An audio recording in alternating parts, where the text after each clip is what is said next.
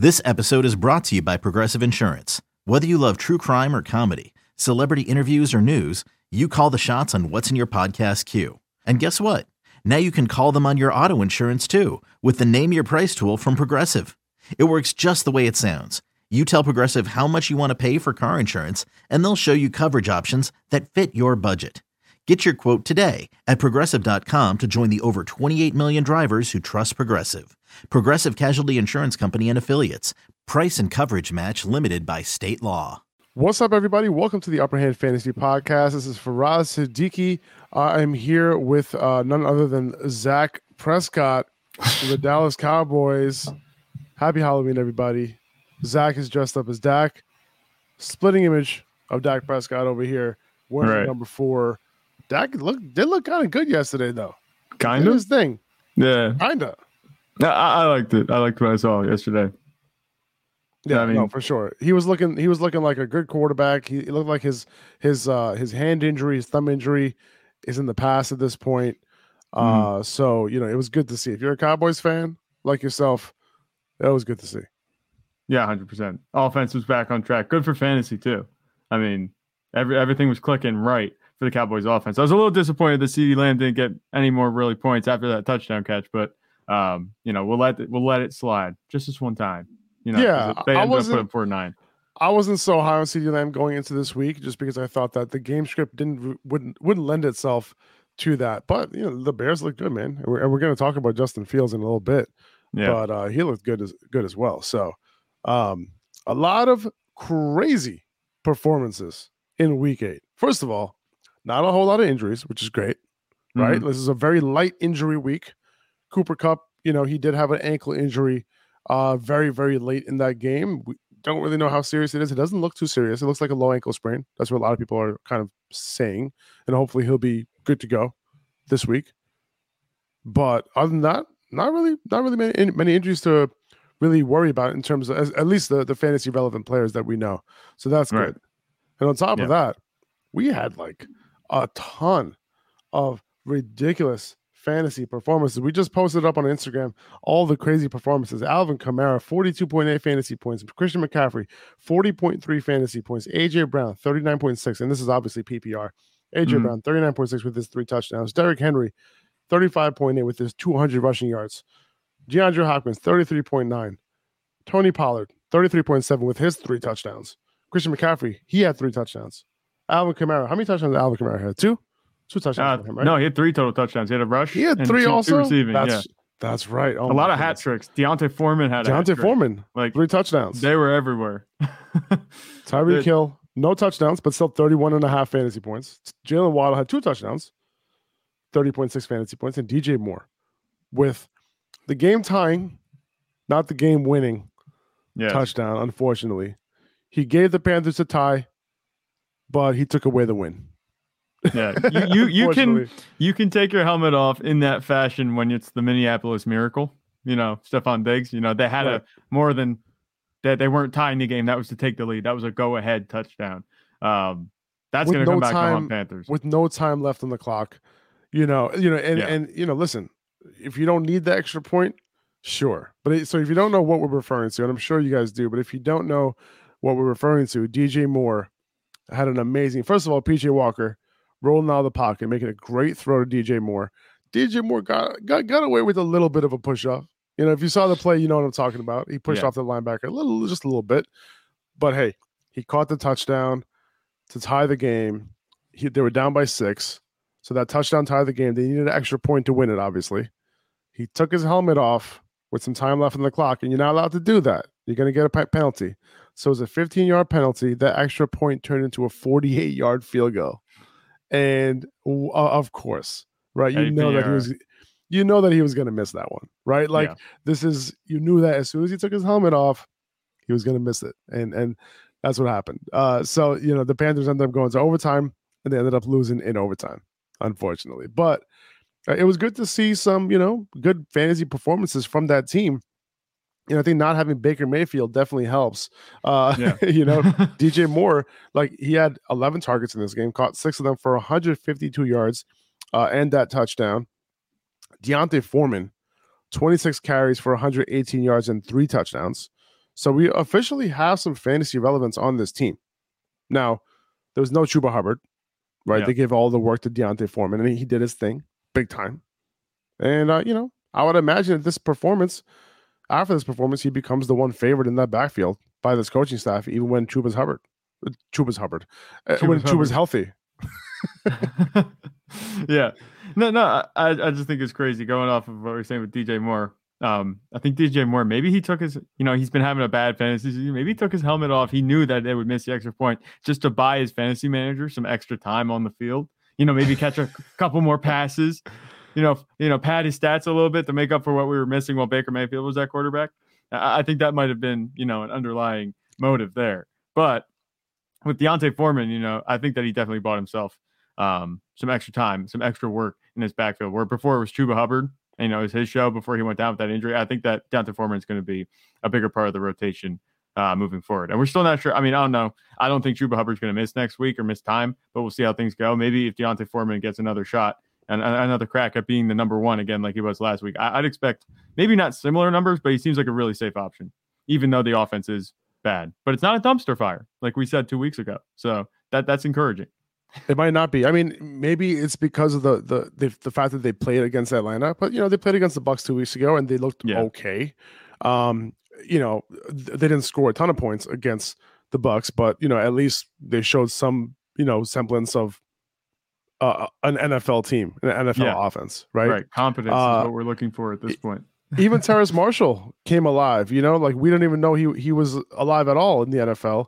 You know, nine Yeah. targets for him, four catches for 87 yards, and this is interesting because Marshall was a, a pretty good prospect coming out of LSU, and the fact that he is finding some relevance is worth taking note of. Right, with the departure of Robbie Anderson, he is now the starter opposite DJ Moore. You know, he played with Joe Burrow at LSU. They put up some big numbers together. You know, there was three wide receivers who had very fantasy relevant seasons in 2018 or was it, was it 2019 with Burrow, Ja'Marr Chase, um, who am I missing here? Um, uh, uh, Justin Jefferson, right? Yeah, I And think Jefferson Ter- was was Jefferson. Yeah, it was 2019. Yeah, you're right. Yep. And then Terrace Marshall was the other guy, right? He played on the outside when Justin Jefferson was in the slot. Ja'Marr Chase was on the outside. When Justin Jefferson left to the NFL, Terrace Marshall moved into the slot and he continued to do his thing, right? On an offense Yeah. that really wasn't that good, you know, especially the passing offense. So worth taking a note on Terrace Marshall as somebody who, you know what, to be honest with you, I was high on coming into the into the league. Uh, I was high on him. I, I liked his game, but you know, as a rookie, he didn't do anything. He couldn't crack the roster. He couldn't crack the starting lineup. He couldn't crack, he couldn't see the field. You know, so Yeah. despite him having a pretty good preseason coming into last year, so that was that was kind of interesting. But anyway, yeah, Yeah. So I wanted to talk about a couple other things here. Um, Travis Etienne, twenty four carries, one hundred fifty six yards and a touchdown. He also caught three targets in this game. He's a RB one rest of the season pretty easily.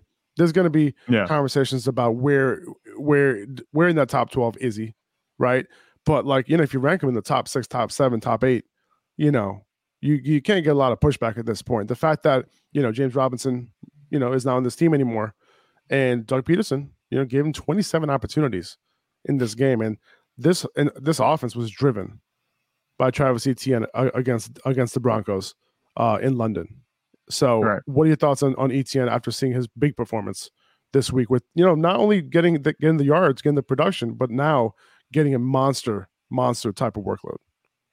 Uh, this is what we were waiting for, you know, with Travis Etienne. And we kind of called this a little bit. We said that it was starting to shift even with James Robinson there, but James Robinson leaving just solidified that workload. It is the perfect storm, especially where he was drafted, you know, for him being a league winning running back. And if you traded for him before James Robinson left, you know, you're even happier because the offense is heavily, if not exclusively reliant on Travis Etienne producing to move the ball outside of Travis Etienne, there was nothing impressive, nothing even like encouraging about this offense. If Travis Etienne wasn't playing, Jacksonville wouldn't have put up any points. I don't think. So he's the engine of the offense. He's really, you know, the only thing that's working for the Jaguars right now. I think that the Jaguars can get better because we saw what they were doing to open the year when they went two and one in the first three games, and the offense didn't look that bad. And we had a bunch of guys contrib- contributing, but it's now just kind of been dumbed down to okay, let's give the ball to Travis Etienne 25, 26 times a game, you know, and, and we'll let him do his thing. And that's perfect for fantasy. But um, I think that the offense goes as Travis Etienne goes. He's going to have big days regardless because this was a good, you know, Denver defense. And they looked like the Denver defense. It's not like they're missing too many guys. They have all the players that they need. Um, I, I, think that Travis Etienne is going to tear it up. You know, this was a good defense, like I said. So if he goes against someone that isn't Denver's defense, he could be in for even more monster days. Um, I would say yes. You have him ranked as a top 10 running back easily. Yeah, I think that's his floor. You know, you say RB1 would be top 12. I think top 10 is where he should be at the lowest. You know, I think that it would be a little bit uh, pessimistic to say that he's anything less than top 10. Now, you mentioned something. You said that this offense goes as Etienne goes. That sounds kind of familiar from so- something that somebody said yesterday. And I forget. Oh, you know what? It was Jerry Jones. Oh, right. Guy. Yeah, him. It was Jerry Jones. Tony Pollard absolutely went off in relief of Zeke Elliott. 14 carries for 131 yards and a hat trick, three touchdowns and he didn't get a ton of work. You know, no. first of all, the game was over kind of quickly. You know, but Malik Davis, you know, he he was brought up from the practice squad. He was pretty involved, right, on early downs, and mm-hmm. he also got some work in garbage time late. Like he got like you know four or five carries late in that game.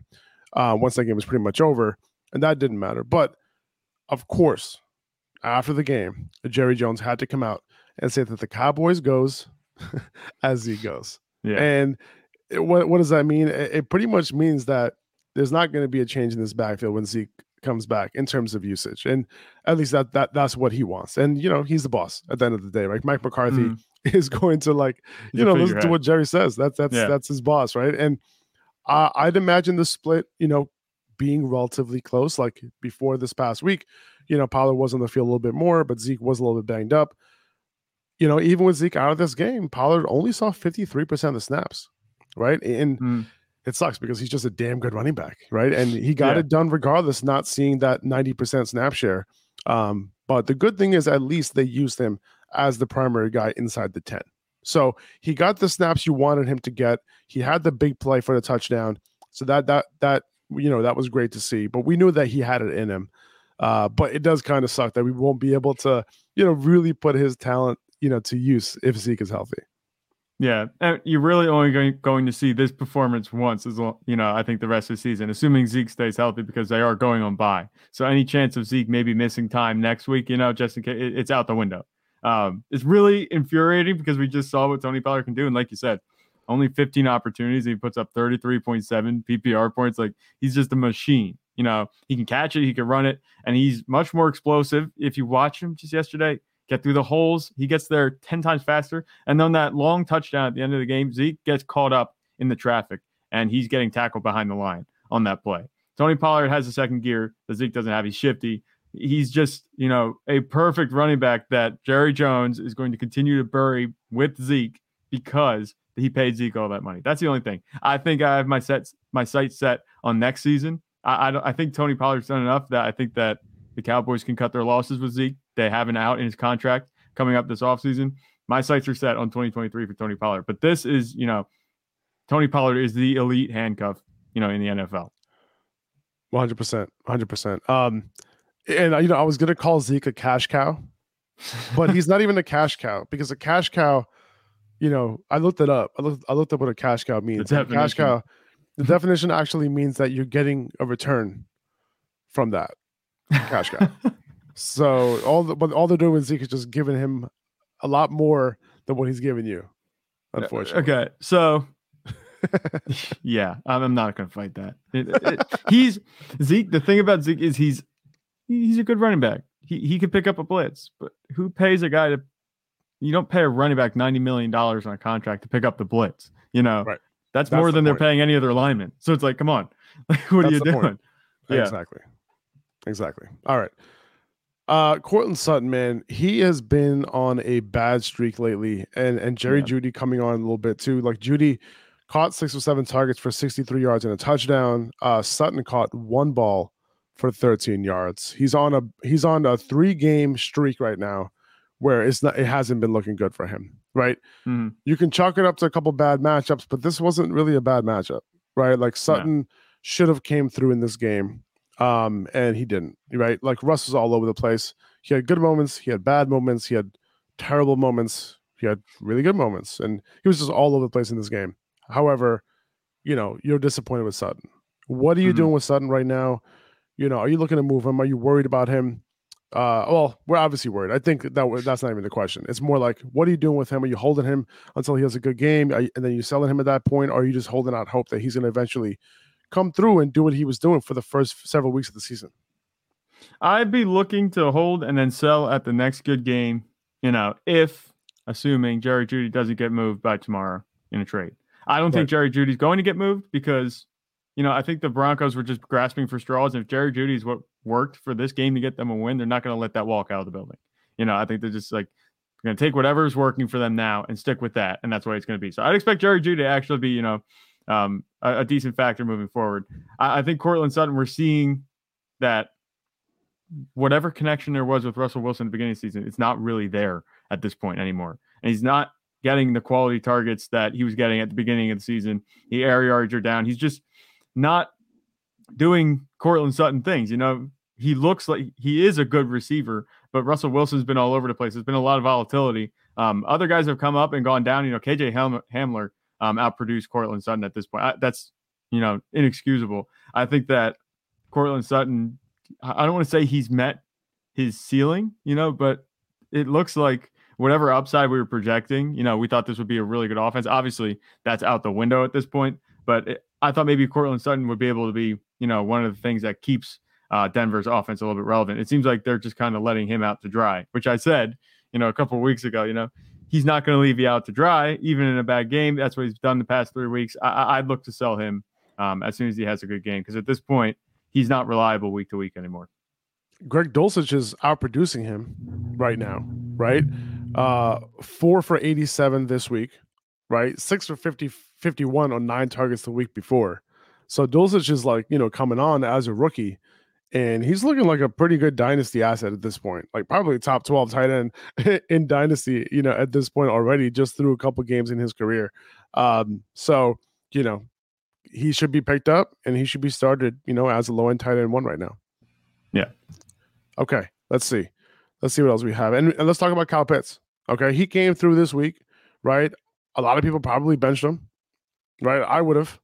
And, you know, there is a silver lining, though. Like maybe you can finally trade him. Like I'm not holding out hope on this passing offense and anything being dependable from it, you know, when it comes to Pitts, especially this season. Uh, looking, I'm looking at this as an opportunity to sell after a good game to a team who doesn't have a good tight end, like somebody who's streaming, somebody who could use some upside. I'm selling him right now. Like I just, I just can't depend on it. Like from for this is not a dynasty take. Like dynasty, I, I love the guy. Like I, he's like one of the best dynasty assets to me. However, for redraft, like I don't trust the situation. I look at this as a blessing. Yeah, no, this is a blessing, and this is the thing that you have going for you.